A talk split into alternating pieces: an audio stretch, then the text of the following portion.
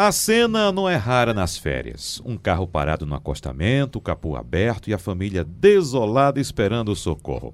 Sim, a falta de manutenção do carro estraga a viagem. Não seja a pessoa responsável por isso.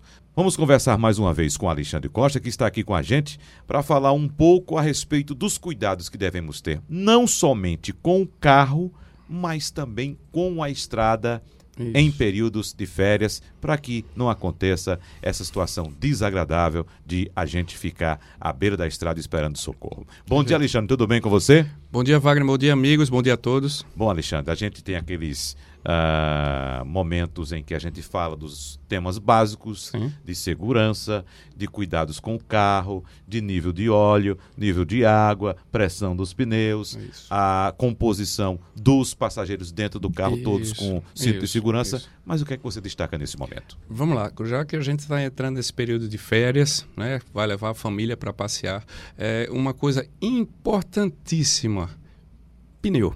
Eu sempre falo muito nisso porque é o único item que, do veículo que está em contato com o solo. Esse ele tem que estar tá em condições de, de rodagem.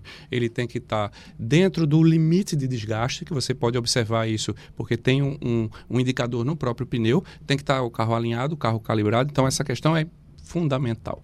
Com relação aos passageiros, a questão da visibilidade, eu, eu sei que muitas vezes a gente tem que levar muita coisa né, na, nas férias, isso prejudica a visibilidade e limita. Eu, normalmente, eu gosto muito de viajar. Eu, eu, eu viajo tanto a trabalho quanto a passeio. Gosto de dirigir, mas eu me preocupo muito com isso, com a questão da visibilidade. O principal, visibilidade para frente, para os lados e para trás.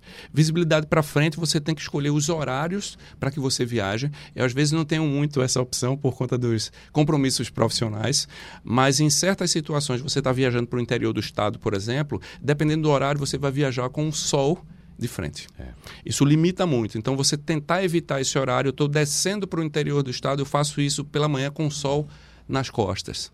Isso é interessante, porque querendo ou não, esse ofuscamento, pegar o sol de frente, além de poder dar uma sonolência logo após a hora do almoço, ali por volta de 2 horas da tarde, prejudica muito na questão da limita meu campo de visão. Isso é importante. Para aqueles que viajam à noite, é fundamental que não só as lâmpadas estejam funcionando bem, mas a qualidade e a limpeza da lente do farol. Muitas vezes as pessoas não se preocupam muito com, com isso. Outra coisa, itemzinho básico, fundamental: água no limpador. Uhum. Fundamental. É, você pode colocar no posto de gasolina, tem alguns aditivos, que é um shampoozinho que você coloca, mas se você tiver em casa e não tiver comprado isso, você bota umas duas ou três gotinhas de detergente neutro junto com a água, porque isso ajuda a tirar a gordura e facilita a visibilidade. Eu coloco até mais. Até um pouco mais. Perfeito. até um perfeito, pouco mais. É. Às vezes eu evito um pouco para não formar muita, uhum. muita espuma. Mas a visibilidade é o principal elemento de segurança ativa. A gente conversou isso em outro momento sobre segurança ativa, porque eu preciso aumentar o meu campo de visão. Então, depend... eu tenho que escolher a hora de viajar por conta da posição do sol, o vidro tem que estar perfeitamente limpo e as janelas, principalmente traseira, tem que estar totalmente desobstruída. Eu sei que a gente leva uma bola, um skate, uma bicicleta, um, né, isso termina pre prejudicando.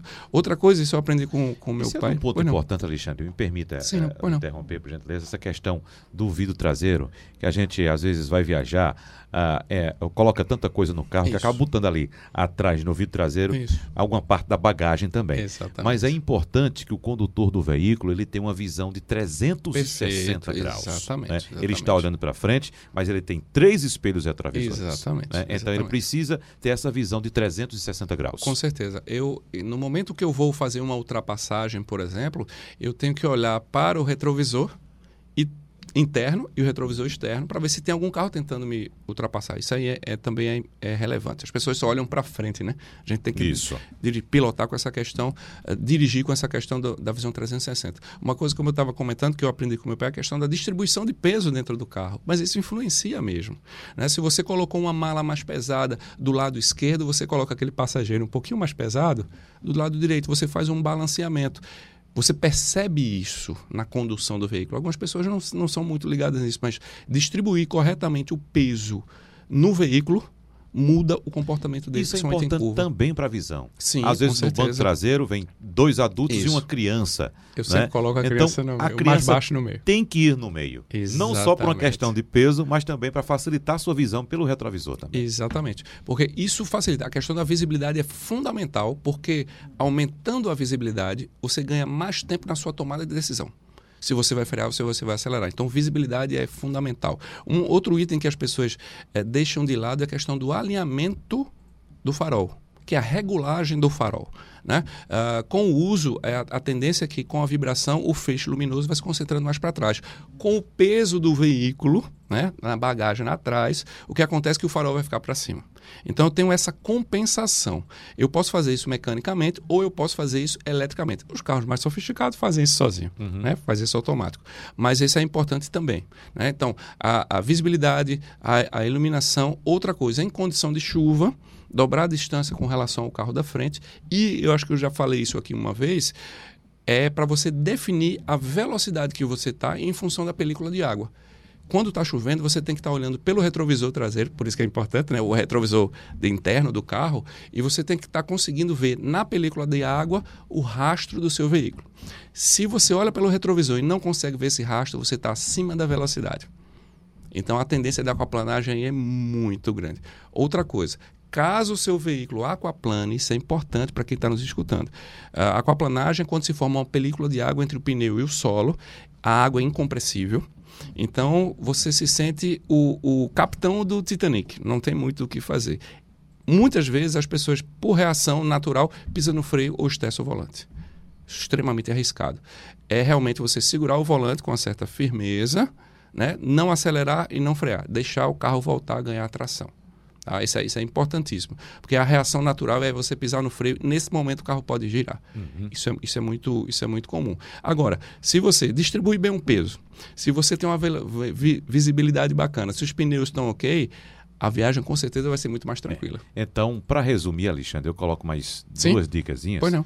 É, passar na oficina antes para fazer com uma revisão certeza, básica. Com certeza. Você citou a questão aí da água do limpador, Sim. que é imprescindível. Fundamental. Mas eu costumo citar também a palheta do limpador. A palheta do limpador. Às vezes Perfeito. a palheta estragada, você Isso. pode ter a melhor água do mundo, o melhor aditivo do mundo Exatamente. nessa água, a palheta não vai cumprir sua função. Quando eu estou na, na estrada, viajando a trabalho ou a passeio, uma coisa que me incomoda muito, quando passa aqueles insetos, ele bate no vidro e fica lá manchado. Sempre que eu estou num posto que eu abasteço, eu faço a limpeza. Porque influencia muito na tomada de decisão essa uhum. questão da visibilidade. Então, palheta em boas condições, água no limpador, nível de, de água do motor tem que estar tá ok, logicamente passou na oficina antes, né? Fez o alinhamento, o balanceamento, colocou combustível de qualidade, distribuiu o peso bem com a família, é só curtir a viagem agora. E boa viagem. Com certeza. Alexandre Costa, muito obrigado mais uma vez, um abraço para você e até a próxima. Eu que agradeço, um grande abraço.